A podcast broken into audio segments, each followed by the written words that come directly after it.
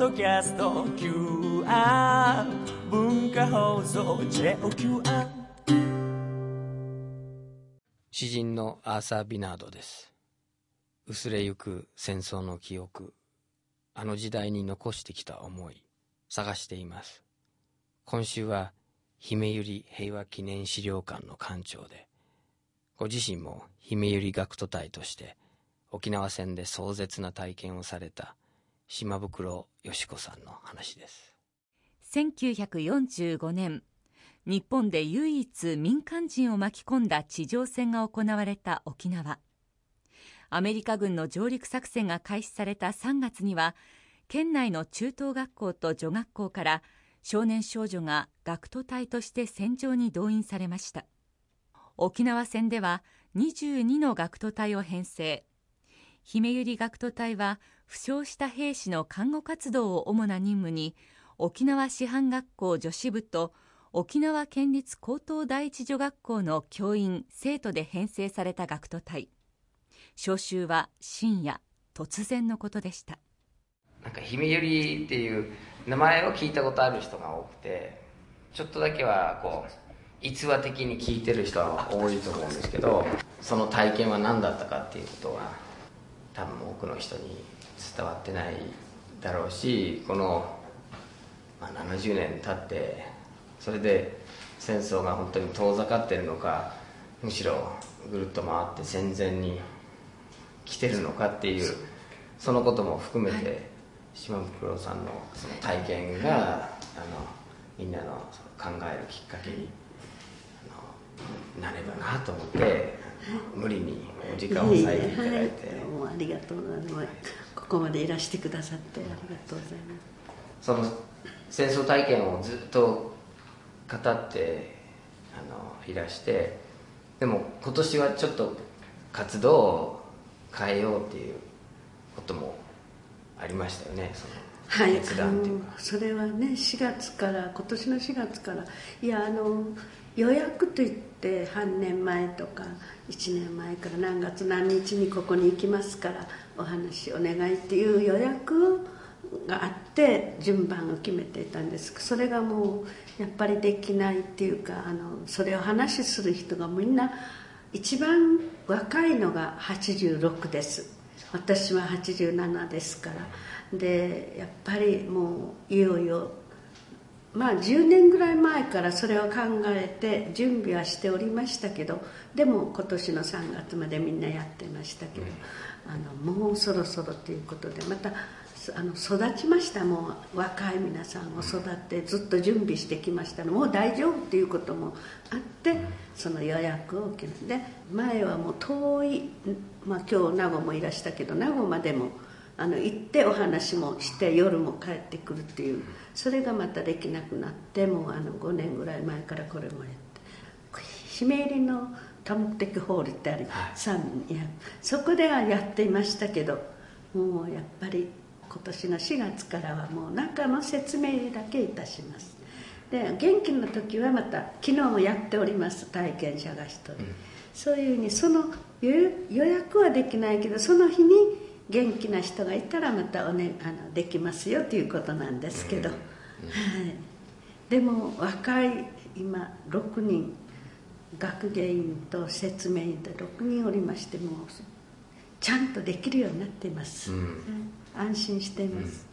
うん、育てるのにどのぐらいかかったんですか？あの語れる人。そうですね。10年前にあの一人説明あのいる入って、まあ、大学でも戦争のことについてそれから私たちの悲鳴のこといろんな沖縄戦について勉強、えー、関心って言ってそれにとてもあの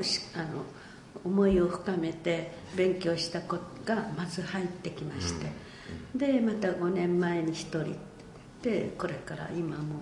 あの6人学芸部と説明ね、うん、6人でやってますよね。それで、うん、あのしっかりともう私たちが今日辞めてもじゃあ大丈夫っていうぐらい育っております、うん。はい、そもそも姫百合って誰が名付けた？これはもう明治この学校ができる時からあの師範学校といってあの今日将来先生になる学校とその付属みたいな2つの学校が同じがあの平地校というんですけどであの音、えーし第一高等女学校っていうのと師範学校って先生になる学校あるんですけどあの師範学校は白百合それから女学校は乙姫だったんですけどあの2つの学校をあの何かで本を出すとかあるいはまたどっかに行ってあの行事をする時にその2つの音とあれをああのやって姫乙姫の姫と白百合の百合を取って姫百合。2つの学校のあれを取ってあの姫百合になりましてだからこれはもうあのずっと学校ができて後からあのずっともう昭和この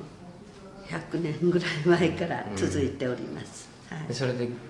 学徒がその日本軍にまあ動員される時も当然でもはいでもあのが学校から戦場行く時は何もあの 姫百合とかじゃなくてあの女子一公女っていうふうにしてで行き行ったんですけど戦後あのなんか姫百合まあもちろん姫入りというあれはあったんですけど姫入り学徒隊というのは戦後にみんながあの各学校あの私たちの学校だけじゃなくてあと学女子の学校も男子の学校もあって22の学校が戦場に行っていまして、いろいろそういうことでみんなに知らせるためには姫入り学徒隊白梅学徒隊霊語学徒隊というふうになってあの使えるよう使うようになりました。戦場行く時には姫入り学徒隊ではなくて女子一工女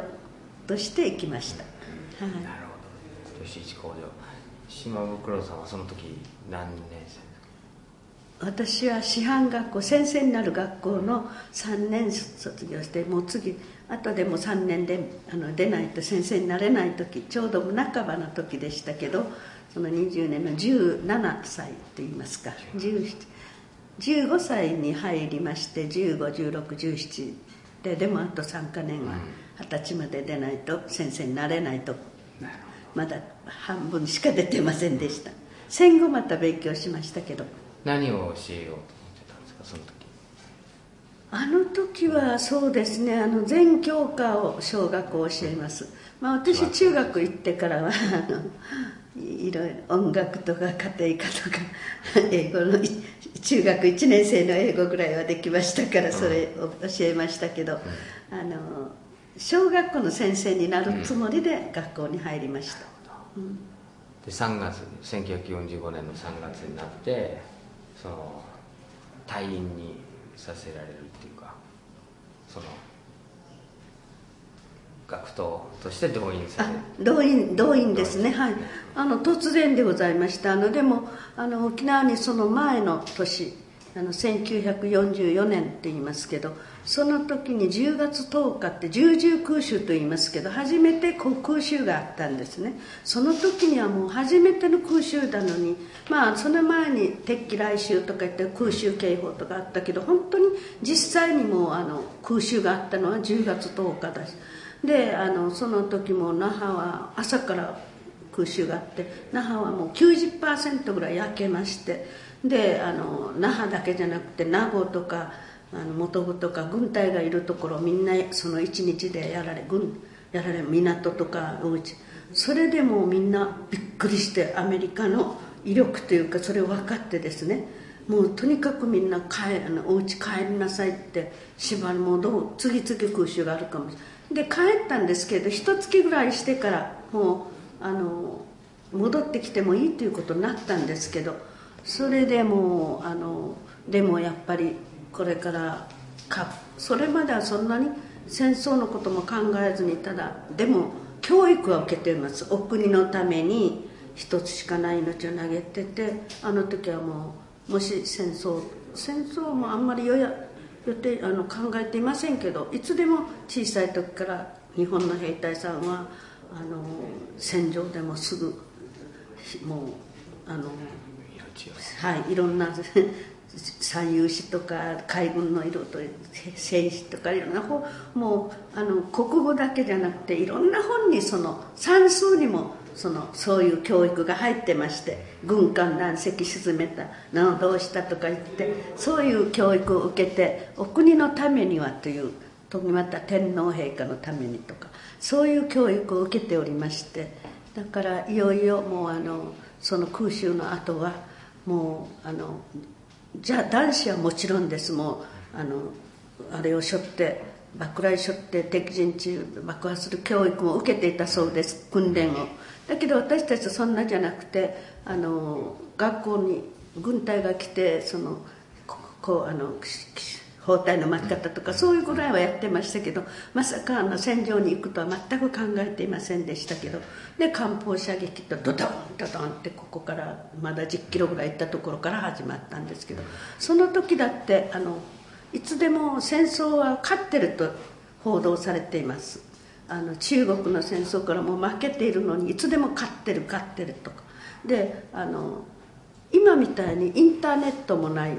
ラジオあテレビもないあの時代70年前。であるのはラジオだけでした。だけどそれも全部軍が握ってしまって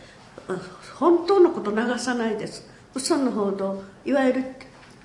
負けていても勝ってるという報道を流す。敵の飛行機は23機撃墜しても何十機撃墜したとか敵の軍艦を何十隻沈めたという報道ラジオから流れるもんですから全くあの他国で戦争していますから戦争がどんなものか知らなかったんで。であのまた戦死したりそれから傷を負ったりして帰って戦死したら誉れの家といってもそこのとってももう有名あれでした。みんなで。そういう時代でしたからあの何も戦争のことをあの知らなかったんです。だからその艦砲射撃が始まった日にいよいよ敵は上陸作戦に入った。これから戦場に行くよ。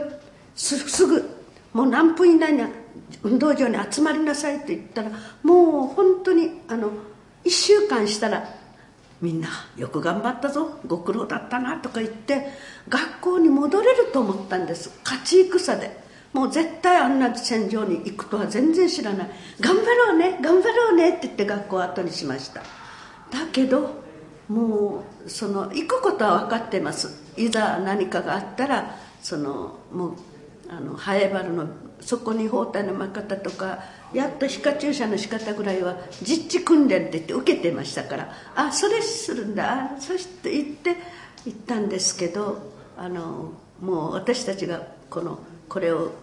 受けたところの学校もなくなってすぐあの豪に入ったんです。でもあの台湾の次に沖縄だとかいう先生方の話もあってまた豪を掘りもいたしました。あのなんか校舎法人地ももう勉強は次でした。のもうその重々空襲の後は那覇市内の首里城みんなもう高いところに校舎法人地を作る。また豪も作るってもう勉強は次ですそればっかりやっていましたから。であの豪に入ってあのそこでもまだあのちゃんとできてない豪に入れられましてそれで豪の奥では酸欠酸素が欠乏してと気分悪くなるからでお隣の豪とほあの空気の流とこんなのやってる時でしたけど4月1日上陸が始まりますね。それも全く知らされておりません。動員は動員されたのは3月の23日。ちょうど関東が始まった日です。そのそれが始まった日にはい。朝からあもう学校のあそうですね。あの学校にですねこの私たちの学校は遠いあの元部海洋博もう遠いところから八重山とか宮古ここから随分離れたところ島々からもここ一個を目指してきますからお家から帰れない人学校に寮がありましてね寄宿舎。でそこに普通はもう300200名余り入るんですけど何回かの空襲で焼けましてあのあ300名余りも入る。だけどそのもうあのちょうどその時はその200名余りしかいなかったわけですね。それでその寮にいた人をそのまま朝から空襲が始まって夕方あの郷に入ってまで学校に戻ってきたらいよいよこれから戦場に行くぞと言ってすぐもうただリュックに入るだけ。もうすぐ帰ってこれると思ってますからもう着替え来たとねやっぱりでも日記帳といって毎日のこれと入れた人もそれはみんな入れております。であの自分の好きな本入れてもう行ったんですけど1週間で帰れると思ってますから。だけどもう合掘りしてる時に4月1日上陸が始まったんですけどこれも全然あのあれでした。私たちには。情報はない。全然情報入れません。何もかはい何もはい。4月1日。4月1日のことも上あのケラマにはもう3月の26日には上陸してますけどもうそれでも全然あの私たちには、はい、知らして知らされませんでした。まだ一生懸命碁を掘ってる時でしたけれどで4月の5日ぐらいから5日ぐらいから両手がなくても片足がなくてもどっぽ患者と言ってました一人で歩く独身の独と歩くです。あのまあ戦場からといってももう首里城の今の首里から45キロ離れた前田高地かかず高地って言ってここはもうあの本当にもう日本一というぐらい立派なあれができてるとは聞いたけどまだ分かりませんけどそこまであの陣地です。あもう敵を迎えるあのちゃんとしたあれができているということであのいましたけどでも実際は行ったこともないんですけれどもそこで全部食い止めるということであのでしてから上陸したということも知りませんでしたけれどそういったあの歩いてきたというもんですからえー、どっか車が入るところまではトあのトラックです。もうあの綺麗なあれはない。トラックでぎゅうぎゅう詰めして連れてきてこの近くでみんなお降ろしてそこから歩いてきたと思ったらやっぱり45キロ先も首里城からまだ先からも歩いてきたと後で聞きましてびっくりしました。もうここ私たちのそのハエバルって言ったらここからまだ1415キロ行ったと首里城の近くです、そこに大きな広場にもうあのみんなバタバタ倒れてで突然でしたからある日突然もそういう人たちが100名近くもあそこに倒れていったんです。水汲みに行く時でしたね。水くれ水くれと水汲んで帰る時にもう見たらもうみんな月夜でしたから血まみれになった人が倒れているんです。両あの両手もないのに水くれ水くれとか片足ない人がこう寄ってきて「え何これ?」と思ってびっくりして見たらもうみんな倒れていますね。そして「えもう上陸したことも知りません。何ですかこれどっから来たんですか?」って言ったら「水くれ水くれ」が始まってもうあんまり怖いもんですから逃げたんですよ。もう水担いで作ったらでもあのすぐ知らしたんです。その山の裏に私たちの号があったから「大変です大変です」何が大変だって言うから下の広場にたくさんも100名近くの戦場から歩いてきたという兵隊さんが血まみれになって倒れていますよ。あのと担架持って行った方がいいですよとか言ったらあのまあ衛生兵がいますから担架で運ばれた人もいますけどまた歩いてきた人もいる。でもまずあの手術室に運んでいます。であんなに血まみれ泥まみれだった包帯も全部消毒。こうやって運ばれてきましたね私がいる号に。でらもう包帯も真っ白くなってあの全部運ばれてきたんですけどあのみんな水くれ水くれって言うから水をちょうど汲んできた水があってそれあげようとしたらあの怒られたんですよ。あの誰が水をややったと言ったかとか言って。あの何も知りませんから私看護婦さんの学校でないですからね。あの包帯の巻き方ぐらいやったから負傷した人に水をやってはいけないとか全く教えられ聞いていませんから水くれっていうか水をあげようとしたんです。そしたらもうあの衛生兵というのがいまして誰が水をやってよろしいと言ったかってって怒られたけど。いやあの水は勝手にやってはやらないいけないとか水をやったらせっかく止まった血が出血するとか可能するのも早くなるから。そんなにして初めはもう道見ただけでガタガタ震えて怒られてばっかりいましたけどだんだん慣れていきましたね。でその自分たちがいる号が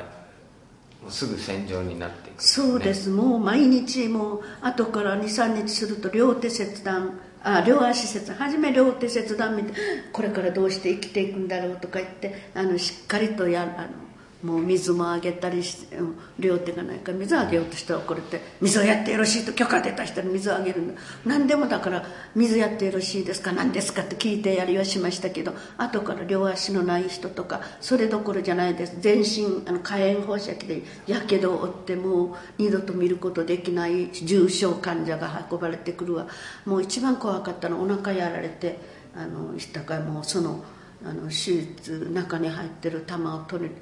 出して手術やったけど、まあ、やっぱり手術中に亡くなる人もいるとかあのそれからまた手術が終わってもその晩か翌日の死んでしまうからどうせ生きられなかったらこんなねはあの痛い思いしてとか戦場で死んだ方がいいよね。でもなんでお腹やられて死なないかねとか言ってみんな話したら日本の兵隊はあの1分1秒でも長く生きてお国のためという大和魂って言ってました。それだからお腹やられてもやっぱり生きてるんだよとか言って。じゃあ私たちがお腹やられたらすぐ死ねるよねともうだいぶ慣れてからの話ですけどそう思ったけどここに来てから3人お腹やられて亡くなったお友達いるんですけどやっぱりお腹やられてすぐ死ねなかったですね。一番だから怖かったのはもうお腹やられて死ぬことでした。もう頭とか胸とかやられたらスンって即死。命中死とも言いましたけどいつもそれで死にたいと思って願っていました。初め何にも知りませんのであのその手術中に死ぬ人もいるけど手術が終わっても一晩か翌日まで生きてる人がいたからもうすごいと思ってね。私は日本の兵隊さんはやっぱり1分1秒でも長く生きてお国のためという大和魂だよと言ってましたけどね。そういうふうにしてやけどを負ってくる人両手がない人。それがですねあのもう空も海も敵の手に渡ってるということであの薬品の補給が効かなくなるからということで薬品の節約っていうかもう少しずつあの使うようになったんですよ。そうするとね私はあの17号と一番端っこの号にもうベッドも何にもない地べたにただ草を敷いて寝かしてる。あのドッポ患者って両手がなくても片足なくてもドッポ患者って言ってもうあの戦場では軽い人になるんですよ。軽症患者になるんですよ。それが入ってる号だからって一番端っこの号です。17と18そしたらそこはですねもう初めのうちは2日に1回とか治療班っていうのが来てくれて消毒してちょっと簡単にしだけど私が行った頃はもうあのなかなかそれができなくてあまりにもたくさん戦場から運ばれてきましてそこの17号まで来てくれないんです。でそうしますとね3日ぐらい私が行ったのはもうあの治療班が来てから3日経ってるということであの誰もいないから行けと言ったらなんかもうあの私はお医者さんも看護師さんもいてなんか言ったらすぐ駆けつけて奥から駆けつけてくれる号にいたんですよ。だけどあの4月の20 20日ぐらい経って私と先輩2つ先輩君たち2人今日から17号の勤務って行ったらもう入り口のうーっと戻しそうになりました。でも何にも食べても戻すのないからおおっとやりました。そのぐらい号がもう匂いがひどかったんです。なぜかというとですね3日も4日ももう長い人5日も治療ができてないから宇治が湧いてたんですよ宇治、うん、それでそれなのにもう入ってって言ったらもうすぐ怒られました。3日ぐらいに交代っていうのがあるんですね。であのそこの義務をしていた人がまた新しい人と。交代して交代だと言ったまま誰もいないんだよ。君たちどこ行ってた？すごい怒られたんです。だけど私たちは10分前に17号誰もいないそうだから行けと来たもんですからこういう中の様子分からなかったんですね。それで「いや今命令を受けてきたんです」と言ったんですけど「貴様ら何言ってるんだ」とすごく怒られたんですけどでも奥に行ってみろと言って言うからもう怖いけど行ってみたらもうみんなあの茶褐色に汚れた包帯が真っ白くなってるんですよ。え何だろうと思って見たらその白いのが動いたんですよ。それがいっぱいもう宇治だったんですね「うー」って言って私たちはあの知らないところで動物が死んだりあの知らまた人が知らないところで自殺なんかして誰も見なかったら宇治が湧くとか言って生きてる人に宇治が湧くなんて全然考えてません。でも生きてる人でしょ？だね宇治が湧いてますから「もう何ですかこれ」ってもう知ったらすぐあの知らせに行ったんですけど。なんか戦場で宇治が湧くのは当たり前だそうで「大変です大変ですグイドの看護師さん」って行きましたら何が大変だっていうか「17号の兵隊さんみんな宇治が湧いてます」って言ったら「おお宇治湧いたか。そうか宇治が湧いたらね治りが早くなるんだよ。宇治治療も知らないかって言うんです。知らないですよね宇治治療。何ですかそれと言ったらあの宇治が海とかあれを食べてくれるからあの宇治が宇治治療って言うんだよ。でも痛いのはもうでもその行ってもみんな痛いですよ。私もこの右手右足に怪我してもうこの解散命令後ですけどもう3日ぐらいから宇治が湧きましてで兵隊さんも千本の針で突き刺すように痛いから「何とかしてくれ包帯を外して傷口を見てくれ」と言うけどもう宇治見ただけで怖がっていますからそれで大変です大変です言ったら今のように宇治治療ってあるの。でももう見ておれないぐらい苦しんでいます。千本の針で突き刺すように痛いから私たちに包帯外してくれって言うんですよ。どうしますかとか言ってあの報告したら「おおそうか宇治治療って大丈夫だ心配するな」みんな。って言って全然すぐ来てくれませんでしたけどまた行きましたもうそしてあの上級生と2人行ってもう誰もあの来てくれなければ私ここ動きませんって言ってもうあのぶん殴られてもいいと覚悟したんですけど女学生ぶん殴るわけにはいかないからがあの医者はびっくりして。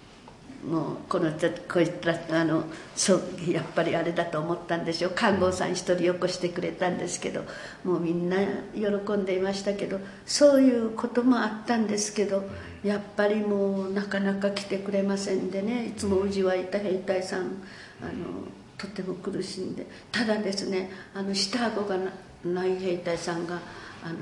運ばれてきていたんです一人。で夕方はあのもう今連れてきてでどっかあの空いてるところにと来たけどどこも空いてなくて私がいた17号だけがああのちょっと寝かせる場所があったそうです。だから30分ぐらい預かってくれ。どっか別のところ探してくるって言ったけども夜が明けて飛行機が飛び出したら全然動けませんから夕方まで預かったんです。そのでもその生態さん下顎全くなかったもんですからもう何も言えない。水が欲しくてもおし尿がおしっこがですでそうになっても何かがあってもただ「うーうとしか言えないんですよ。それで私たちの手のひらに「水ならみ」とか「便器ならべ」と書いてその方の一日世話をしてで夕方行ってあの報告したんですよ。だけど戦場からもう手術室とかその私がいた19号20号もう10列もあの両手がなくても並んで座ってるんですよ。だから見てわかるだろうこれが終わったら行くから君たちは任務につけ。任務って言ったら上級生がまたあの炊事したりまた私たちは水汲みといって夜飛行機が飛ばなくなった任務があるんです。それにつけと言うからじゃあお願いします。すぐ行ってくださいよと言って水を汲んで帰ったらまだ看護師さん一人も来てなくて。また君たち報告したかとか言ったんですけどまた行ってもう来てくれるまで動きませんって言ったらもう私ここに絶対ぶん殴られてもいいからここ動きませんって言ったらやっぱり女学生ぶん殴るわけにいかないから困ったと思ったんでしょうね。もう仕方ないもういっぺんぐっつらったのに君行ってこいって言ってあの看護さん一人来てくれましたね。そんなふうにしてもう初め血見ただけでもガタガタ震えてなんだどうあのランプ持ちを手伝わされたんで最初。あのだったらもう血まみれあの重症はすぐ手術して運ぶんですけどこのここがもうぐちゃぐちゃになっていようが太ももがなくなっていようがこれ軽症患者です、ね、あの戦場では。であのもうすぐあの手術室でもない医務室というのがあってちょうど私が水汲んで「ただいま水汲み戻りました。これから水を配ります」と入り口で報告しないといけません。そんなこと言って軍隊式です。勝手に入っていけない。そしたら「おう水は後で配ってよろしいこっち来い」って言ったらもうこんな台があってそこにあのこう椅子に座ってこうしてあのこのここがもうぐちゃぐちゃだったんです。でやってもうそこにもたくさんありますけど。でダンプ持ち手伝えって言うからダンプが小さいのか下がってますカーバイトの。それだけではもうちゃんと見えないということでランプ持ち手伝わされた。そしたらもうこの包帯看護さんが切ったらもうここ今にもちぎれそう。本当にもうもうぐちゃぐちゃなんです。そしてちょっと筋肉とかもうはいここぐちゃぐちゃになってるんですよ。そしてあのもう手術勤務でないから初めて治療を見るんです。だから見たらもう目をつぶってそしてガタガタ震えたらどこ照らしてるんだとかなんだ目をつぶってんのかとかしっかり目を見開いてこっち照らすんだで私はまあ我慢して目をつぶったりしてやってますけど私より気の弱い友達がパタッと倒れたんです。だからもう私たちもう気絶ですよ。もうあんまり遅く今日で。だからもう友達が倒れたからもうそのままで「どうした？大丈夫？ねえねえ」って言ったら私たちは怒られないんです。倒れたお友達が怒られましたよ。貴様ここは戦場だぞ。ってこんな弱虫で役に立たない。立て！って言って。でも立とうとしたけど立てませんでした。だから私もうあの友達の分まで頑張りますから。しばらく休ませてあげてください。って言って。たらもうそれでじゃあ頑張るんだぞ。って言ってもう目を訓練して初めはそんなくらいでもそのぐらいでもすごくガタガタ振れ倒れる人もいたんですけどもう後から両足のない人お腹やもういろんな人たちがさっき話した口したことこちらがない人全部やけど負ってもう真っ白な包帯でもう全身まかって鼻とだけしか開いてないようなこんな重症患者も運ばれてきて世話をしました。でも慣れていくとね人間って不思議ですよ。怖くなくなる。で初めてまたあの人が死んだ時あの水は勝手に飲ましていけないと言いますからね。それで水くれ水くれという人がいたのにさっき怒られたばっかりでしたからその兵隊さんに「ダメです。今水をあげる時間じゃありません」あとしばあと30分ぐらい我慢してくださいと言ったらその兵隊さん5分もしないうちにもう死んでしまったの。水飲ま飲まされないうちに。そしたらもう「学生さん学生さん」って呼ぶから行ったらそのさっき水を欲しがってる兵隊さんが死んでいってしまう。だから周りの兵隊さん怒りますよね。貴様ら水はあるんだろう。あいつあんなに水を欲しがってたのに死んでしまったぞどうしてくれるんだとか言って怒られた時は「もうすいませんすいませんこれからもぶん殴られてもいいから水あげますから今日許してください」とか言ってこんなでしたそんなにしてもうでもだから水を欲しがる人がいたらもうあの怒られてもいいって言って水をあげましたけどその人が死んだり初めて人が死んだりした時は一日こんな小さなおにぎり1個しかないんです私たちも兵隊さんも。だけどそのおにぎり食べる気になれないでまだ優しさが残っていたんですね。初めては兵隊さん死んだ時はもうそのおにぎりとってもあの本当は欲しいはずなのに欲しくなかったんです。それこうしてもあの時水あげればよかったとかなんとか言ってこのおにぎり持ったままやってたらまた看護婦さんに怒られたの「何してんの？早く食べなさい。時間はないでしょ」とか言って「でもいいです。もう今日はもうあの食べたくありません」って言ったから何言ってんの戦場だぞとか言って。もう最初はしょっちゅう怒られて慣れていきますとね平気になるんですよ。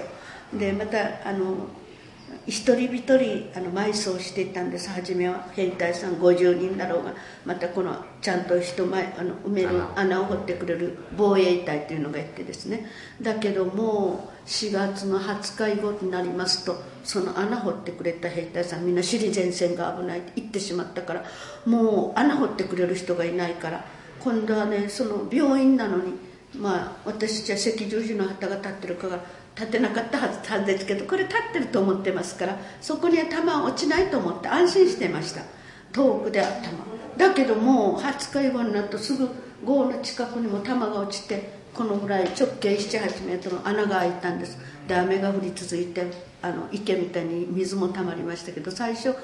落ちた時には穴が開いただけでしてそしてうちの私は17歳ですから水汲みとか夜のにも水汲みとか召し上げといってあの玉の中をあの行くんですけど上級生はその死体埋葬を手伝うんですそしてあのだけど私と一緒に働いた上級生がふんとガタガタ震えてきたもんですから一緒にあの任務に就いたお友達が怪我したのかね「ねえねえ何があったの？どうしたの?」って「人間捨ててきた。人間捨ててきた」って言うんです「え何それ?」って言ったらね。もう一人なんか埋葬しないのよ。あの弾痕にもうみんな12の31の3とあの放り投げてきた。昨日投げあのうん放り投げたところにまた弾が落ちて人間がみんなバラバラに吹っ飛んでいったと。それを見てきた私の上級生がガタガタ震えてきたんですよ。まだそんなにむごいもう戦争の恐れ知らないもんですから。え？何？埋葬一人一人しないでみんな一緒に放り込んだの？そうなのよ。もう嫌よ。もうせもう私明日からどうしようとか言ってこのとっても嘆いていましたね。だけどそれもねまた23日もう軍命令だから放り込めって言ったら放り込まないと弾が飛んで大変ですよね。もうそれも慣れていきましたもう平気で12の3って言って人間しだから生きてる間人間扱いだったの死んだらもう物みたい沖縄戦はそうなんです。もう埋葬しない。もうそこに砲みんな捨てたそうです。私はやってないから分かりませんけど。そのもう逃げようって思わなかった今の若い子によく聞かれます。脱走してはい聞かれますけど逃げようなんて思わないです。お国のためと頑張らんといけないと思ってました。お国のお国のためになるんですか？やってること。だからそういう教育私が小学校の頃からもう中国と戦争が始まってまあ今の北中国は私が6歳の頃もう学校上がる前もう学校行ったらみんなお国のためのという教育を受けてますからそれで何とも思いませんでしたに逃げるどころか頑張ろうと思いました。まあここであのお国のために頑張ろう。でも戦争はあんな風になるとは思わなかった。まだみんな生きていたしまたあの担架で運ばれてきたり少しはあれでしたけどここに撤退してからが本当の戦争にあったんですね。あの時はまだあの、まあ、お薬も十分になくてまた私はあのそこからまたもうああれだけ30箇所以上掘られているけどもう2000人余り運ばれて絶対に収容できなくなるとあちこちに分散したんですで私はこのここから1 4 5メートル大きな号にまたそこ軍隊が使っていた号をみんな移動したから病院として使ってとっても立派な号でしたけどそこに行ってもう一月ぐらいいましたけどやっぱりもうたくさんの兵士が運ばれてきて薬品はなくてだんだん切断と言いましたらねやっぱりもう骨を切断するからあの麻酔注射も十分に打ってあのハエバルの頃は切断したそうですだけどもうそれがだんだん補給が効かなくてなくなるどのくらい続くか彼らはあの軍隊はやっぱりあのそれに備えるわけです。だから麻酔注射も1本2本減らして十分に効かないのにどんどん待っていますからで時間をあんまりかけずに切るもんですからね。あの私は手術室勤務でなかったんですけどもあの軍医殿あの死んだ方がましであります。殺せ殺せって言って叫びかけよるんですけどそしたらまた軍医は何言ってるんだ貴様に帝国日本の軍人だろう。我慢しろ。もうすぐ終わるからと言うけどその切断した人は出血多量とかその晩か翌日までには切断した人死んでいくんです。それに手とかだったらみんなガスエソと言いましてもう真っ黒になってあの腐って死んでいくもんですから後からはもう切断してもどうせ助からないからということで切断しなくなるんですね。そしたら余計大変なもう本当にもう毎日毎日人が死んでいきましたけどあの慣れてしまうっていうのはもう恐ろしいことですね。もうどうにもならないんです。人も足りないし。それであの人が毎日死んでいっても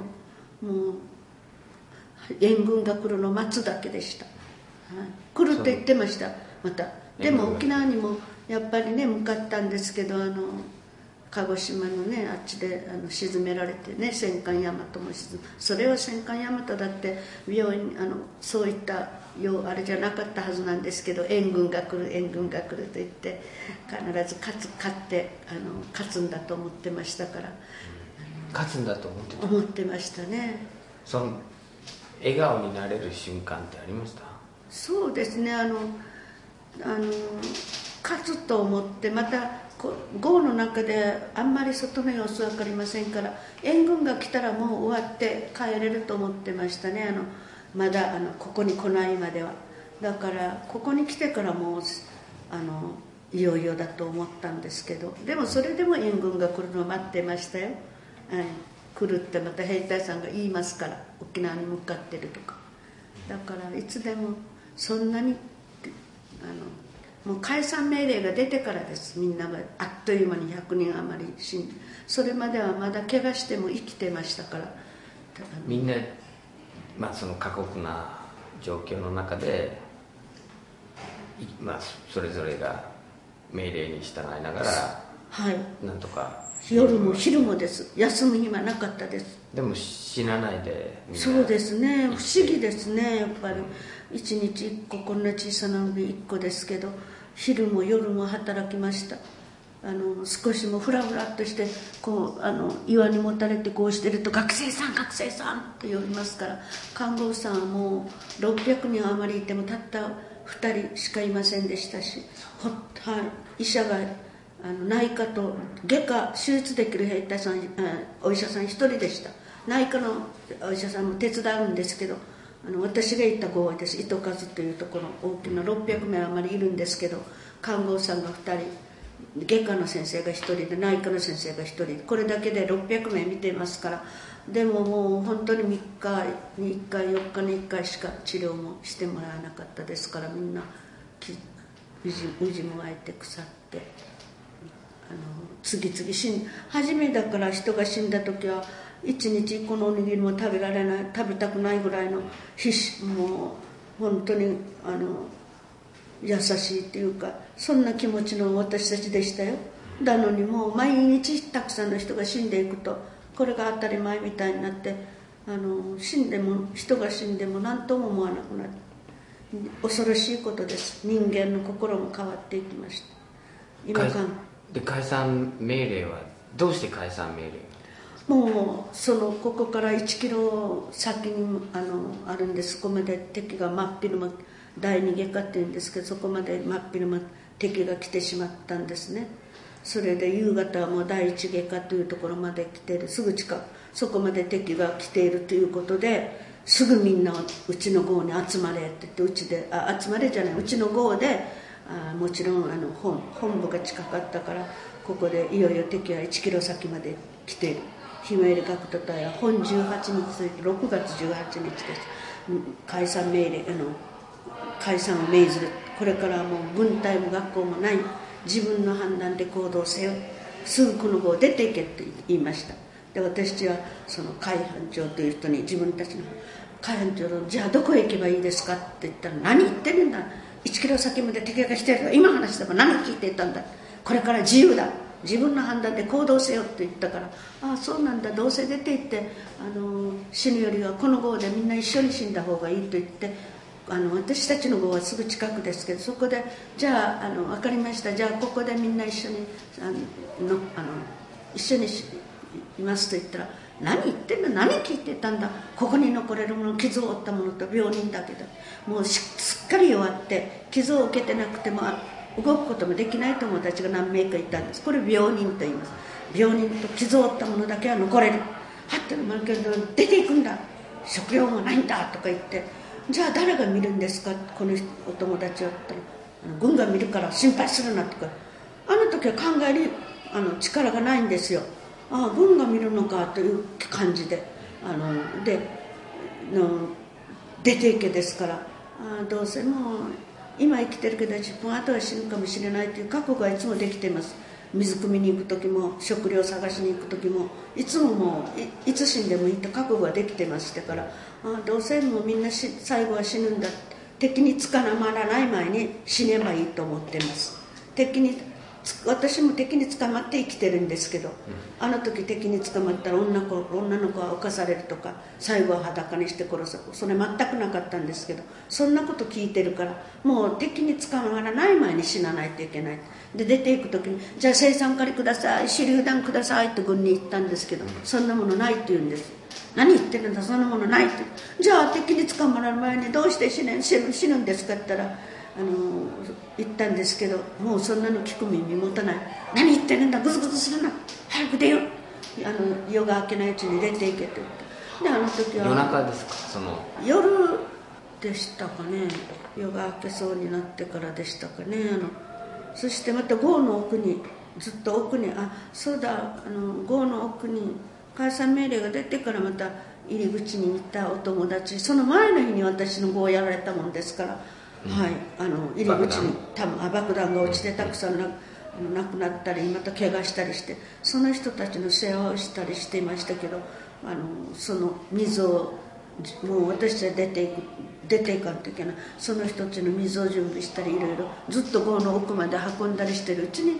やっぱり夜が明けそうになっていたと思いますよ、うん、うん、そしてそれでもう出ていけっていうもんですからもう死を覚悟して捕まらない前。に出てに残ることできないんですもの。ここに残れるものを削って出ていけと。もう軍命令だから仕方がない。であの戦争だから仕方がないと思って出たんです。どうせ死ぬ生きると思ってませんから。ただそうして出たのに、まあ、たくさん亡くなった人もいるけど私たち生きることができた時にその時初めてもう戦争が終わってあのた時にその郷に残した友達のことが一番もう心の中にもうぐさりとなんか土さされたような気持ちでいつもそれだけ考えてましたよ。軍軍が面倒を見るから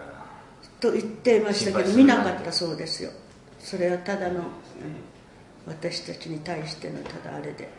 でも今考えたらなんで私軍が見るって私たちを追い出して軍が見るのと今は思うんですけどあの時はやっぱりあのあそうなんだとしか思っても。後で戦争が終わって考えたらなんでと思いますけどもう一瞬だからなんかもう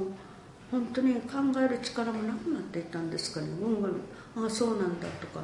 言って。その考える力ってある意味最初から教育で奪われてるかもしれないね。そうですね。もう毎日考える。もう死ぬ生きるとは思ってなかったんでただだからお腹やられて死にたくない。あの頭とか胸とかやられたら命中死といってですねすぐ死ねるんですよ。だからそればかり願って出る時ももうあのお腹やられて死にたくないと言ってな気持ちばっかりで敵に捕まらない前に死なないといけないって思ってました。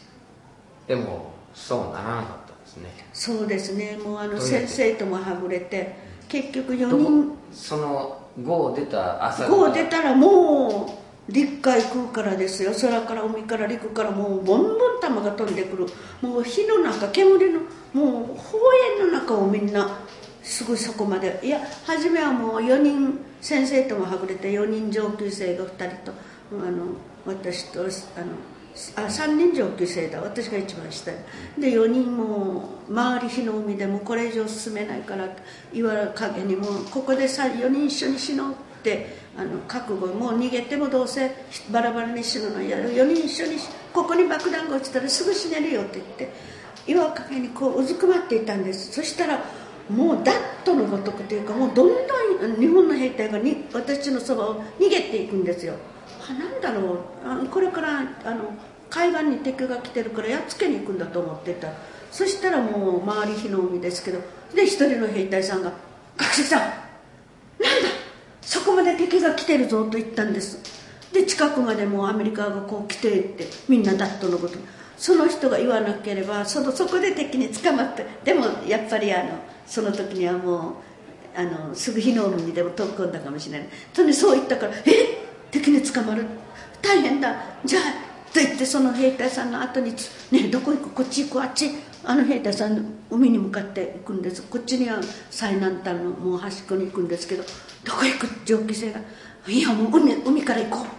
う」もう最南端に集まれてたから。この兵隊さんが走ったとか言った。らこの私たちにそこまで敵が来てるぞと兵隊さん。私がどうする？どうする？って間にさっき言ったのにすぐそこでなんかパーッと人間が上に上がり寄ったんですよ。ではい。あのそして落ち寄ったんですよ。そしたらその私たちに「そこまで敵が来てるよ」と言った兵隊さんでした。もうまだ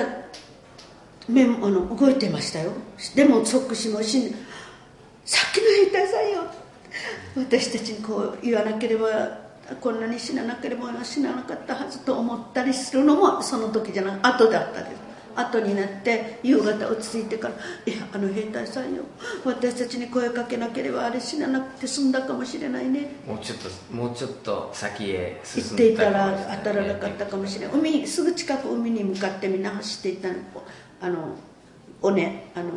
こう小さな丘あっちにある丘そこのもうみんな火が焼けてるから尾根をどんどんでもやっぱりあの低空してくるから女と軍隊は分かるんでしょうね。私たちも軍服つけて走ってるけどやっぱり女の子見えたんじゃない。ほんでブスブスと落ちるんですけど私たち4人は当たらないでその近くのあの林に逃げ込むことができました。で兵隊さんはどんどん死んでいきましたよ。でもなのにやっぱり機銃掃射でやられていきましたね、でそこにちょうどそこまで逃げたらあの本部にいらした先生に会ったんですよ、西浦という先生に「おもう向こうは火の海だから「お君たち生きてたか今心配してたぞ先にみんないるから行け!」って言って「で先生どこ行くんですか?」って言ったら「大マスがやられてるからちょっと連れに行くから先行け」って言って行ったんですけどまあそれっきり先生が引っ返すのも待てずに待あの一時待っていたんですけどみんなもうあのこう大変だ大変だって言うからもうじゃあ先に待ってるって言うからあの先に行ってみんなと一緒になろうと言ったんですけどもう見つけることできなくてで私たちまた4人あのそのもうしばらくこの山の待ってたんですけど夕方ここも明日全部焼かれるからというみんな移動するから一緒に。もうそれっきり先生にも会えない。私4人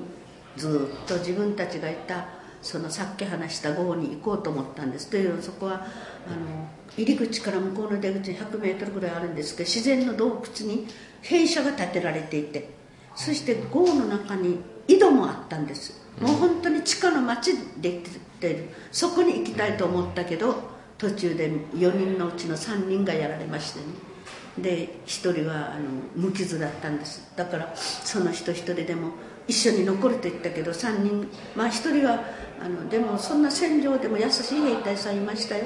私あの両右手右足やられて歩けないから夜が明けてアメリカに捕まったらもうどんな殺され方するか。もしそれまで死ねたらいいけど死ねもし死ねなかったら夜が明けてすぐもうすぐ目の前に3 0 0メートル敵陣地だったもんですからそこからどんどん撃ってくるから夜が明けて夜ですから捕まったら大変。一緒にもう軍隊と歩かないで一般の住民と歩いていったんですけどそこへまた兵隊も一緒にまたあの歩くんですよ。住民と一緒に。で子供が泣いたら「子供なんかすな叩く殺すぞ」って言って軍隊が怒るからまたその子泣き止むんですけどそんなにして歩いてる時に全然知らない敵陣地とも知らないところに来てしまってみんなたくさんやられました。軍隊も一緒に歩いていった人みんなやられたんですけどね。はいで私はもう右手右足もやられまたもう一人は胸やられ。ですか？あの弾弾ですねもうあの手も足も、はい、手も足も破片でまだこんな小さな破片ここにまだあります。ここに。で一つはまた小さいのがここにまだ持ってますけど毒素が抜けてあるからもう大丈夫だと言って手術したらここ麻痺もうあの1年半ぐらいここ麻痺していましたからこの手術のためになんか、であのこれどうどうするここにあるんですからレントゲンでもあのちゃんと映るから。二の腕左側の二の腕にその破片が。破片がまだ入ってます。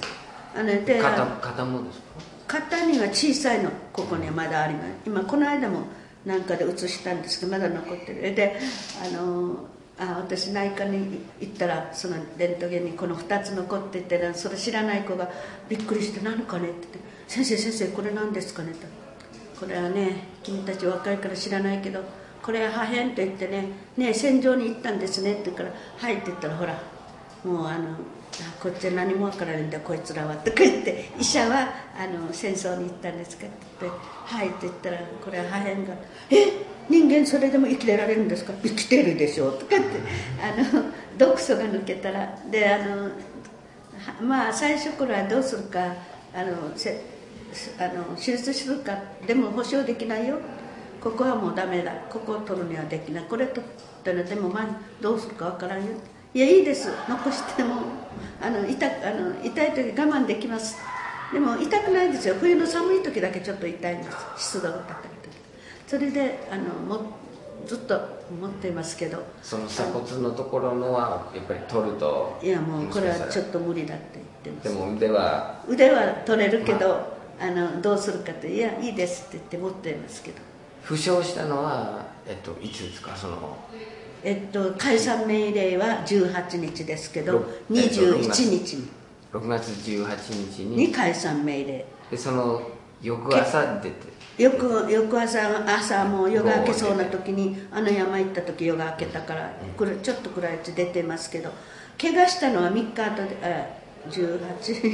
18192021日後ですね18日にで解散命令で号出たんですけどあのこの糸数という立派な号に向かおうとして途中でやられて3人4人ですけれども3人がやられまして1人も傷怪我してないお友達をあんた一人でもいいや一緒に残ると言ったんですけど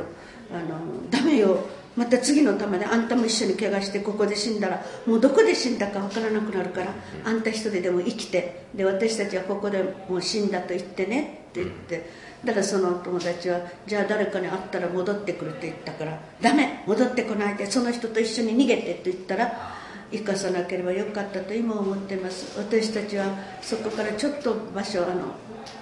優しい人たちに会いましたね。崖を登る時は防衛隊の私が歩けないと言ってうんその崖の上までおぶってくれたりいろんな人に会いましてもうここでいいですと言って残ってであの2人1人はまた俺が安全なところに連れて行ってやるって私より重症であのでもこの人もあの病院で亡くなっています。へそれはあのいやお友達。兵隊さんが、じゃあこういうあの私より重症私はあのこのここやられてあの顔。手も、うん、ここはもう亡くなって長いことはあれでしたけど戸口先輩とまたもう一人はあの無傷。この二人が私をまたあのやってくれまして。おぶであおぶるんじゃなくてもうあの二人でこう引っ張ってあのまあ2 3 0 0メートルぐらい引っあのこう引きずっていたんですけどおぶることは私あのやっぱりここ胸もやられてるからなんかおぶられるのが嫌だったのかね分かりません。この手ももうやられて血出っの向きだからもう血が吹き出ていますからおぶられるよりはこう引きずられた方がいいと思ったのかその辺も分かりませんけど2人で引きずっていましたからそしてもう崖の下まで来たらもういい。私はここでいいから早くあなたたち行ってって言ってあの言ったんであんた一人この戦場に残して私たちが行けると思ってるの。で途中でも言ったんですよ。もうあのこの崖の下まで行かない時に。もう私はここでいいからあの夜が明けるまでに出血垂れで死ねるから心配しないで2人逃げてと言ったらこのここだけの人の手も足も無傷だ。戸口さんって言うんです。戸口さん名代さん逃げてって言ったら、全然ダメだって引っ張られて。で崖下はに逃げない。逃げないいいかうんいやあのダメって言って私を連れて。でもこんな崖をあの登らないといけないところまで来たんですね。だからもういい私はここでいいあんたって言ったらそこに防衛隊が来てじゃあ俺がおごってやるって言っておごってくれた人がいてその崖を上がることもできで崖に上がったらそこでもういいですと言ってで3人残ったんです。だけどあの3人残ったけどその無傷の人も一緒に残るあれだからまた敵に追われたんですよそれから。ではいまたもうみんないっぺん逃げ私はもう隠れていましたら2人逃げていってあのまた引っ返してきていたんです。それで「どうして帰ってきたの?」って言ったら「あんた一人こんなところに敵の目をくらまして帰ってきて私を置いていったところに来ていまして「どうして帰ってきたの?」って言ったらもうそこでも「あんた一人こんなところ残して私たちが逃げていったと思ったの?」って言ってまた3人あれでしたけどそこで一人その無傷の人だけ逃がしたんですよだから今いつも思うんですけど生かさなければ2人は捕まって生きたんですよこの残った2人はねもうで無傷の何も怪我してない友達を逃がしたんですだからあの誰かにあの言ったらじゃああのえはい言ってそして誰かに会ったら「私二人はここで死んだと言ってね」って言ったら「何言ってんの？誰かに会ったら戻ってくるよ」って言ったんですけど私は「いやダメ。戻ってこないで。その人たちに逃げて」って言ったらそれっきりこの人の行方がわからないんです。だからこの一緒だったその住民も一緒に死んだかもしれない。だから今でもあんた生かさなければよかった。私はそこで残ってアメリカに殺せ殺せと言っても「おおノー」って言って全然殺さない。私たち病院に運ばれて。そして米兵はどういうふうに現れてきた米兵はですねもうみんなあの最後の、結局敵で27日ですからうん23日に沖縄組織的な戦争終わっています。はだからあの抵抗する者は殺す抵抗しない者は殺すなといういわゆる救助作戦とかに入っていたとかもうはっきりそれを聞いたことはないですよ。後で聞いたらそうなったとかいうからで定かではないですけどそれで殺さなかったかもしれない。でもあのあれですよあので割と小さなもうあのだいぶ行っておりますからみんなに。そこはもうまだ焼け野ヶ原じゃなくて隠れる場所があってそこに、まあ、そこまで行ったらもうその住民と別れたんです。もうここでいいですと。私があんまり歩けませんからいいです。もうここまで来てここいいですからと言ったらその人たちが別の人か分かりませんけどあのなんか私はもう3日ぐらいからやっぱりうちも湧いてもう意識不明というかだからこの友達はここやられていましたからね。顔うじが湧いてもう顔荒れてですねうじがいっぱいでも意識があるからもう千本の針で突き刺すように痛くてもう死にたいしたかんで死のうかね何かどうしたら死のうかねと思ったそうですけどでも私はもうただ息してるだけでもあの意識不明になってる私が死んだら死のうと思ったそう。だから私もあれしないからいあ死んでるのかねと思って「よしちゃんよしちゃん」って言ったらまだ生きてるから「うん」と言うそうで「えー、これまだ生きてるからまだ死ねないわ」って言ってそれが分かったのは後から病院に行ってもう私も元気になってからあのまだあのあれですか十分に歩けないから「戸口先輩」って言って「戸口さん私はあのあなたは命の恩人だから生きてる間あなたの恩返しするよね」ってこの人が言ったことに「何言ってんの？あんたが私の命の恩人さ私何もできないのにあのあの人が水を飲ましてくれたりして生きてるんですよね。そう言ったらねあんたがいなかったらとっくに私自分で死んでいたはずよ。あんたが死んだら私も死のうと思ってた。あんた生きてたから私死ねなかったさって言ってその間にそしてワイワイワイもうあのすぐ私が怪我したところ私が隠れるすぐ向かいの丘もあのチャウチャウって言ってもう昼に見えるんですよ。アメリカが木の間から。あのみんな私怪我したところあっちだよ。本当に敵陣地の真っ只中なったんだね。でもさこれが移動したらあの私それまで生きれたら大丈夫じゃないとか言って初めそんな話してたらやっぱり引き上げる時にみんなあの操作するんですよ。残ってるってもう抵抗する殺されるけど抵抗しない住民はこみんな助けたんでしょうね。でなんかパンパンパンパンと空砲か何か分からんけど「あいやまた戦争が始まったのかね。敵が来てる。移動したと思ったね」たらみんなあのやってしてその時にこのこうただうずくまってる私に「よしちゃん起きて敵襲敵襲」って言ったらもう私うんとなるんですよ。でで戸口さん逃げてって言ったら「何言ってんの？声を出さないで。周り敵に囲まれてるみたい」って言うんです、うん、じゃあもうあの裸にして焼き殺されるんだよって私がなったらあの「声を出さないで。もし敵がここに来たらその時は息をもううじわいてますから息を止めて死んだふりするんだよ。死んだ人には危害加えないからと言ったからそうだね。今まで死体は、そのままだったねと思って分かっ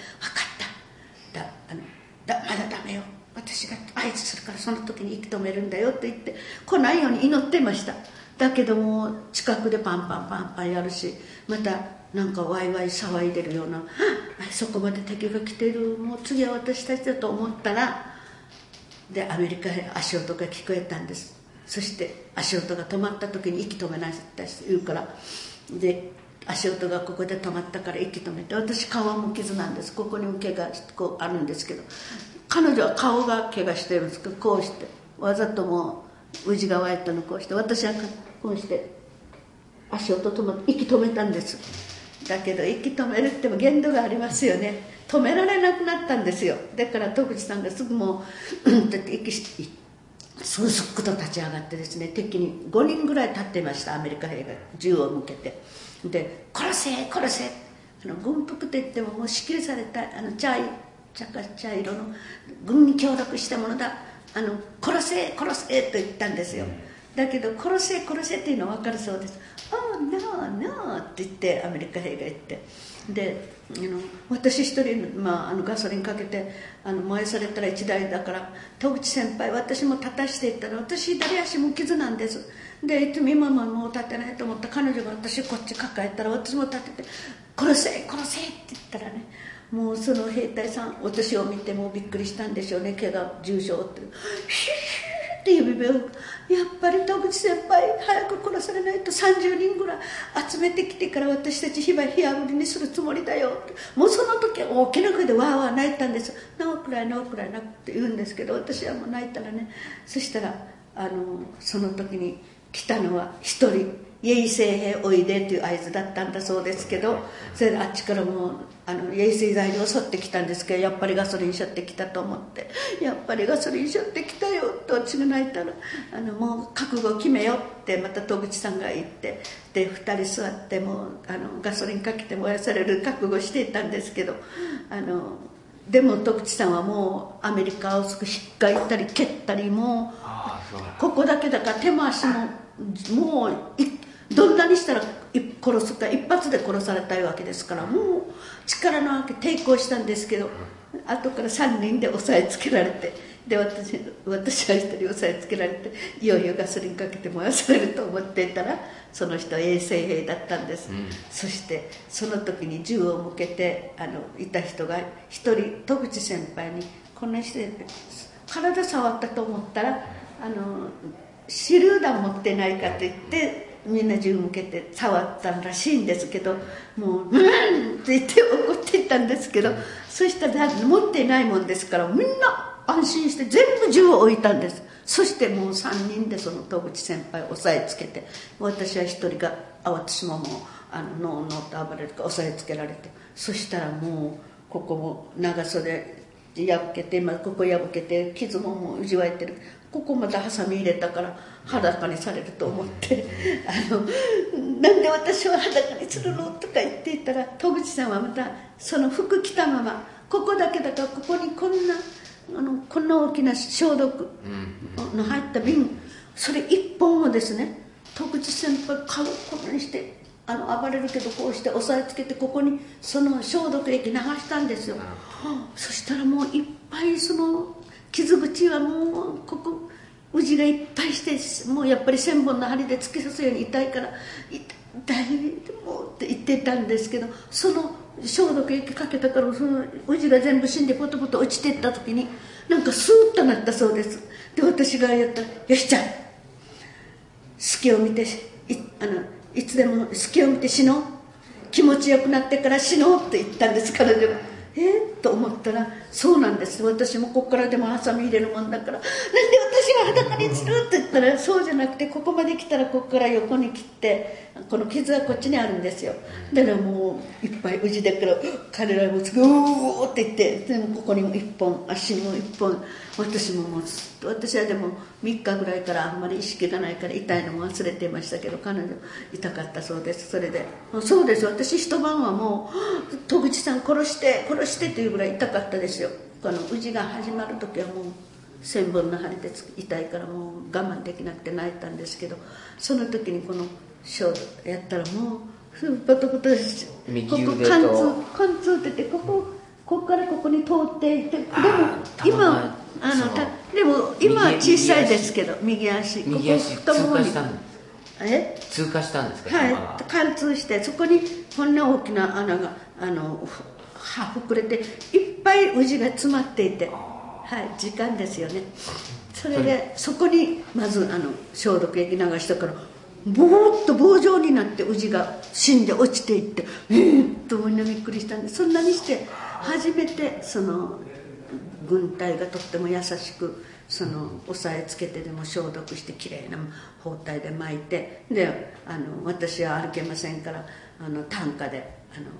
運んでくれた。そしたら丘降りて下行ったら広場ですけどもうそこなん一体どこにこんなたくさん生きていたかというぐらいみんな住民が捕まって座っていまして。でいや私たちが殺せ殺せとあんまりもうやってなかなかあの素直につかつく連れて行けそうにないからあの男の人あの連れてきてあったんです。私あのすぐその知らない人に「あお父さん」と言ってあのでそのわざとして「お父さん」って言ったらあのこのおじ様も分かってるから「娘私の娘」って言ったからその何をされるか分からない。そう言ったらそのお父さんはもう別のとこにあのこっちこっちって「お父さんお父さん」と言ってももうすぐどんどん連れて行かれてで広場に行ったん行ったんですよ「お父さんお父さん」したけどあのこのああの軍服でこっちはあのやっぱり調べるの。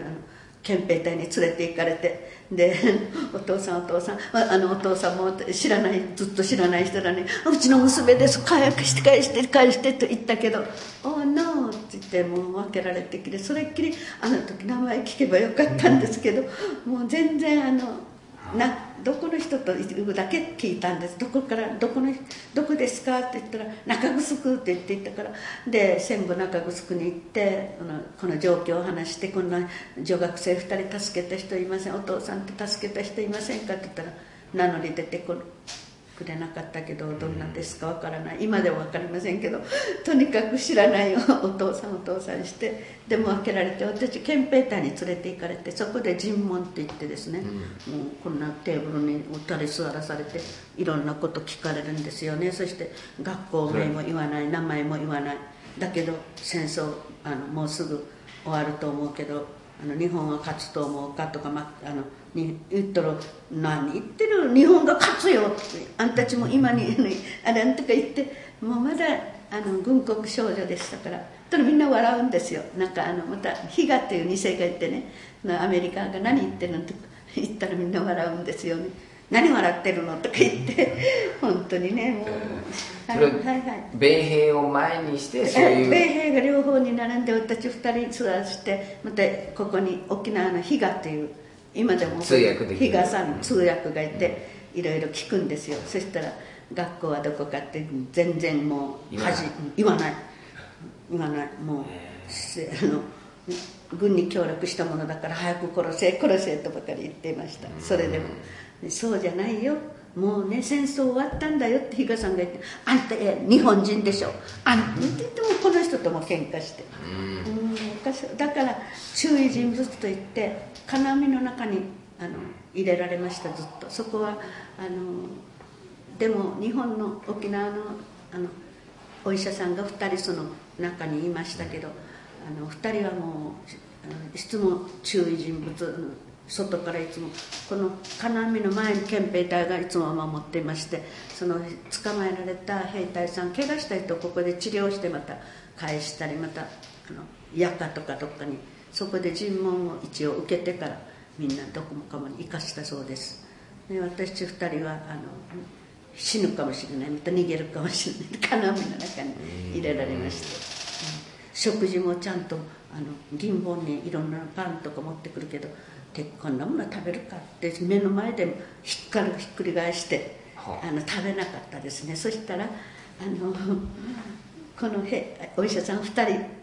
人いるんですよ。日本あの本土から来た兵隊さんと一人首里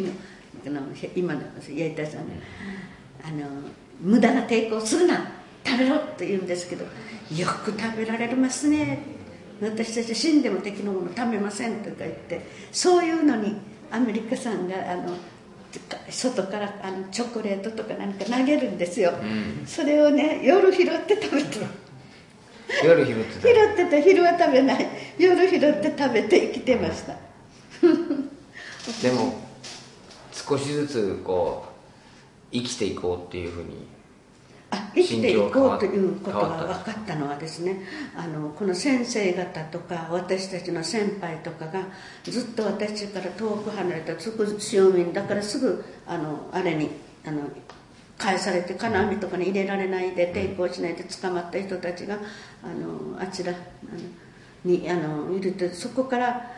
あのここになんか2人抵抗して金網の中入れられてるっていうことをその2世が言ったとかよく分かりませんけどそこに私の先輩も先生もいらしたと言って「あんたちよもうみんなつあのいるよ。先生方も誰々誰って名前もちゃんとそのように知らずみんないるよ。みんなたくさん生きてる。なんであんたそこにそんなとこ入れられてるの？早く学校の名前もいあの言いなさい。先生方もみんな捕まってるから名前も学校名も言いなさいって言ってそれ言ったらすぐ許されたんですけどでも私たちはあのやっぱりあのねあのかなやっぱりあの今の嘉手納基地の中にある病院に入れられました、はい、でもすごくてあの丁寧であの優しかったです。だけどここはあの日本の兵隊さんだけがあの10 20, 20針ぐらいのみんなあのハワイとかに送る収集まるとこ収容所だったんですよ日本の兵隊だけ。そこに私たちが入れられて。でもあのやっぱりあのあと何名か女の人。でもその人たちすぐ帰らあの返されたんですけど。私の先輩あのいました。何名か3名ぐらい。でその人たちは怪我してませんから、またすぐ別に返せ。私はまたずっと軍の病院に入れられました。どのくらい入ってたんですか？えーそうですね。8月の終戦の日はまだ米軍の病院にいましたね、えーその時その後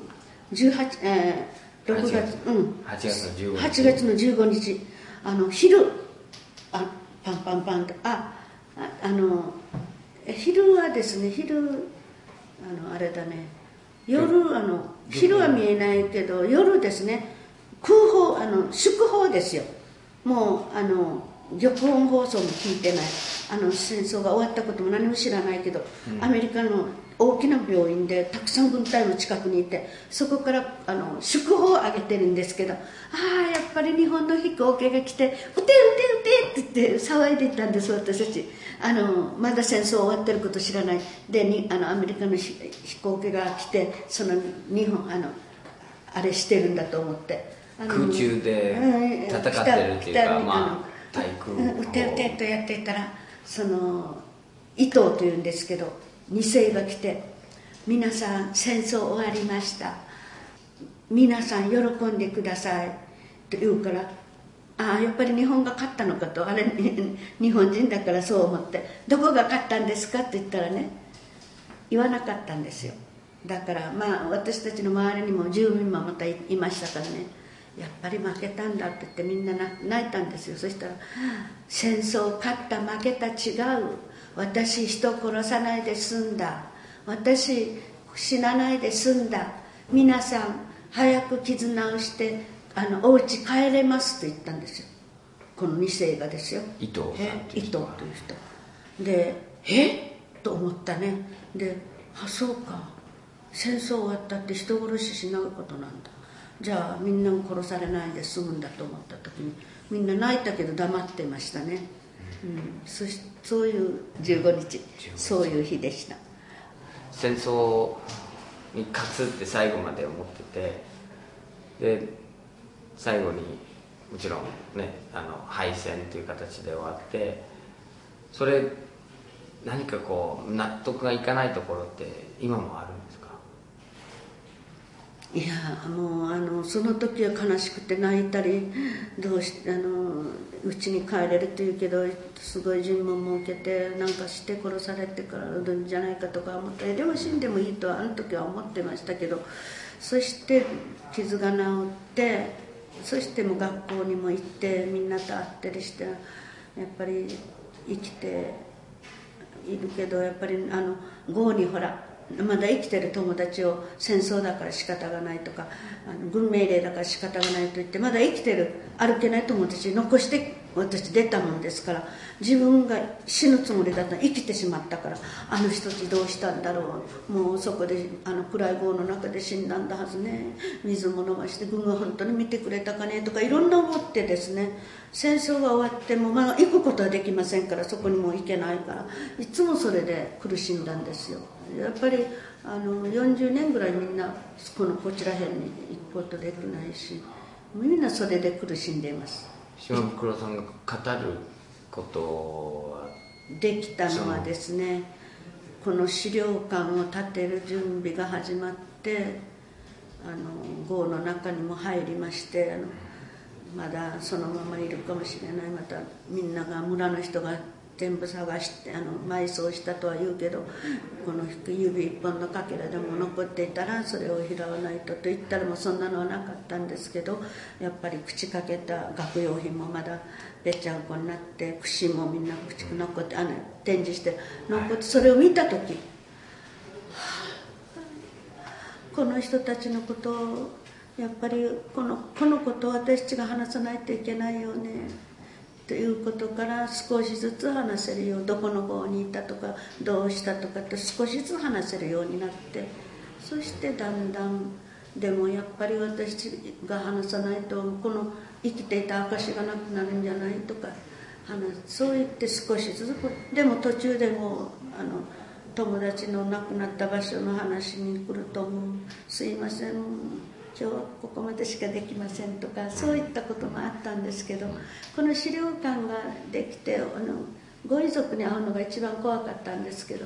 まあ、あのその前に一度会ったけどあのでもその時はもうお線香あげに行ったからなんとかうんと言って許してくれたけどでもあれだけどと思ってどうしようと思ってこの資料館ができた時にこの展示を見てあのあなたたちが生きていたから私の例えば親まだあの頃25年前親もご両親も元気ない、うん、うちの娘もこうして死んだんだね。あこの後まで生きていたんだね。ってこんなことが分かったの。あんたたちが生きていたからよ。とかこういう立派にあの資料館も作ってこうしてのやってくれてありがとう。とか言ったからあの「じゃあ生きてていいんですかね?」って言ったら「はああんたちが生きてたからこのできたしこんなしてみんなのことも分かったんだよ」だって言ってあの言われてから「ああそうかじゃあそれからね生きる生きてもいいのかって思いましたね、うん、でも生きててよかった。そうですね。まあ生かしてもらったという気持ちって、うん。だから私たちは生きてる限りその戦争の無謀さとか命がどんなに大事かって今あのちょっとしたことで親に怒られたからとかあるいはもうくしゃくしゃしたら何の関係もない通りがかりの人を殺したりとかいろいろありますからね。そういう人たちに戦争を知らない人がもう70年前ですからその時生まれた人全然知らないですよね。8歳ぐらい。今78歳ぐらいの人がやっと戦争をまあ76歳ぐらいか。もうその人たちしか分かりませんからね。だからほとんど分からない人が多くなっていますしそれ国は国でもねあのだんだんいろんなまたいつか来た道あります戦争の準備がなんか始まってるような私たちは思ったり。だってあのいろんなのが秘密主義とか、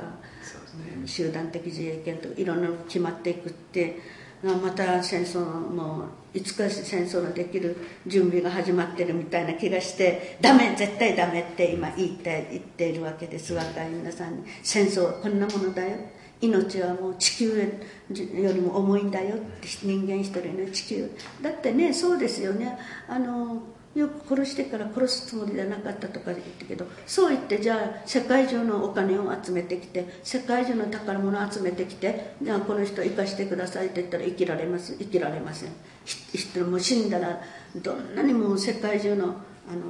宝物やお金を集めても一度死んだ人を元に戻すことできない。だから私は人間一人の命は地球よりも重いと言います。だからそんなに大事な命を大事にしてください。でまたあの戦争はそう言うけど戦争はなるべくたくさんの人殺したのが勝ちになるから。絶対戦争はダメだよって。でも戦争の準備が始まったら止めることはできないから。今大丈夫です。私たちの時代は何か国のことあの何か言う人がいたらあのすぐ引っ張られます。あの言論の自由。うん言論の自由。表現の自由がなないないですからね。ちょっと何か言ったら貴様こうやって憲兵とか特攻警察捕まっていくのを見ていますから小さい時に。だからねあの今はもう何言っても私が戦争ダメですとか言っても誰も貴様何言うかいない。みんな平和で平和が一番大事と今思ってますけどでも少しずつ何かじわりじわりと決めていきます。であの自衛隊もどうするこうする。絶対ダメです。私うん誰に向かっても戦争はダメですと言って言えます。島袋さんがこう米兵に最終的に、まあ、米軍に捕まって捕虜になって治療を受けてそれで命がつながったんで米兵はねある意味あの多くの人を捕虜にして救ったっていうことも言えるんだけどでも今僕の母国でもあるんですけどアメリカ政府は世界各地で戦争してますよねやってで今の日本のじ集団的自衛権に向かう集団的自衛権動きも秘密。その集団は何かというと米軍と一緒に戦争をやるっていうことですよね。そうですね。だから今でも他国あの戦争してる国もあるけどね。だからあの自分たちが体験しても戦争は絶対ダメだと言い続けても戦争してる人種の違いで戦争する宗教の違いで戦争するところありますよね、うん、イスラム教また、ね、あれだもう悲しくて悲しくてたまらないですね、なんでもだからその、うん、沖縄もだから基地を作る、ま、作らないでどうしたら平和が保てるかその国と国とがね話し合いでまずやってほしいですね。私たちの願いです。戦争はどんなことがあってもダメだということを言い続けたいと思います。ね軍隊軍が国は守れない。あの武器では国は守れません。はい。こと。基地。基地でも、ま、基地はダメ。基地はあの日本を守るためっていつも言うんですけど僕は私全然そうだと思わない。基地のない軍隊のいない島あのにはせんあのこの間沖縄にあるんですよ。あの誰も軍隊もいない基地もないところみんな生きてますザマあのザマ宮城軍隊がいたからやられてますけどあのそういったところがいなかったところみんな生きてます、うん。だからそうですね。軍姫隊とか基地では国は守れないです。その言葉あの話し合いで守るなんていうかね国と国とのその前にまずあのある意味みんなね姫ゆり学徒隊は動員されたからそうなったんですよね。動員されあのまああの戦戦争がまさかこの地上戦になるとは思わない。空襲があっても必ず勝つと信じていましたからこれから戦場に行くよって言ってもさっき話した1週間で帰れると思って何の不安もなかったです。帰ってあのもし病院に兵隊さんが怪我した人が運ばれてくるからその人たちを助けようとかいろんなこと全然この今友達が死んでしまうとか私も3人兄弟で兄も姉も戦争で今度の戦争で亡くなりまして私一人残りましたけどあの母も両足やられて戦後ほとんど歩けませんでしたし父もここ全部なん警防団長をしていて いろいろあったあったから、まあ、せ終わりなさいって言うけどだから家族も兄弟も死んで両親もけ重傷を負っていますけどでもやっぱりあの本当になんていうのかね一家全滅というのはたくさんおりますからうん一人でも生きてるというのはもうありがたいことで。だから戦争はダメなんです。絶対ダメ。どんなことがあってもダメです。で軍隊が軍隊は。みんなを守るっていうのは幻想です国民は守りませんでした。むしろ沖縄は 軍隊が沖縄の人もちょっと間違えあの知らないで入ったんですけどスパイと間違えられて殺されたりとかいろんなことがもうありますからね。あのやっぱり国民は少し守りませんね。しかも戦争となったら。姫ゆり学徒隊は使使ってそれで解散命令まで出しちゃうからもうそうですね。あの私たちは解散命令まではやっぱり軍隊に守れていったかもしれませんね。だだってあのこの辺りの郷は住民を追い出して軍が入ったそうです。それ知らないで私はここに入れてたこっちに入ってみんなこうして入っていたんでいざ解散命令になってからそれまではわずか10人足らずしか死んで死んでなくて怪我してみんな生きてましたけど結局解散命令でも放り出されてからあっという間にみんな亡くなりましたからそれでも守る絶対守れるはしません。もう放り出されているんですから結局は、うん、絶対は国民が守りません、ね、守るためにって今もおっしゃってるけどそうかねとそうじゃないと思いますね。自分たちの体験はね、うん、そうですね。わかりました。はいはい。ありがとう終わります。ないとダメです 姫百合学徒隊の生徒222名のうち123名が犠牲となった。しかも107名は日本軍からの解散命令が出た後に犠牲となっているんですね。で僕は島袋さんの話を聞きながらとても一人では語れないようなそのスケールの大きさそしてその力強さをずっと感じてたんですね。で途中で気づいたんですけど島袋さんは自分一人の体験を語ってはいるけれどもあらゆる場面でいろんな人の声が出てきていろんな人が残したセリフがその人の声が聞こえるような語りで伝わってきてある人の最後のセリフも出てくるし同じ号の中で会話を交わした仲間の声も聞こえるし水をくれと水を求めてそして亡くなった人の声も聞こえるし島袋さんは本当に多様な視点でいろんな人の声をこう一緒に伝えながら語っていらっしゃるっていう。でそれが何なのかなってずっと思いながら話の魅力に引き込まれていったんですけどその姫百合の資料館ができた時に亡くなったその仲間の遺族に会った時に「生きてていいんですかね?」っていうふうに尋ねたら「もちろんいいですよ」って言われて多分そこから島袋さんが亡くなった仲間も背負って逃げていく途中で目の前で殺された日本兵のセリフも背負ってその語れなかった人たちの分まで語ってそしてその記録も自分のそのライフワークとして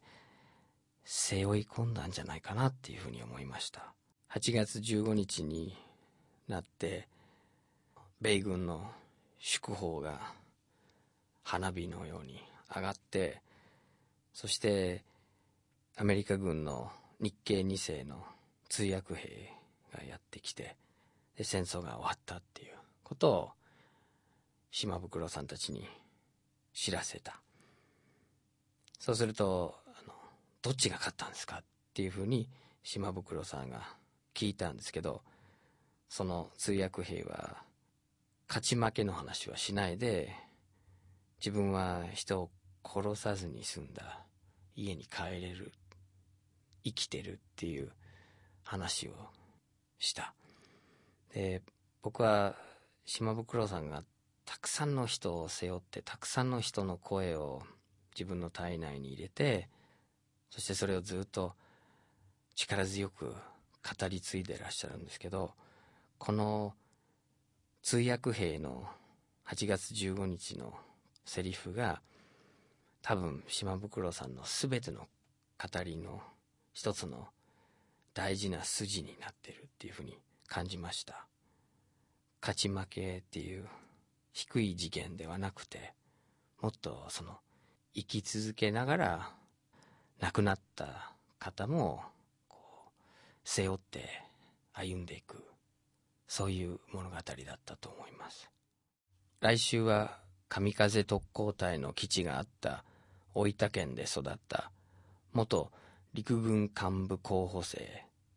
第81代内閣総理大臣村山富一さんの話です。お相手はアーサー・ビナードでした。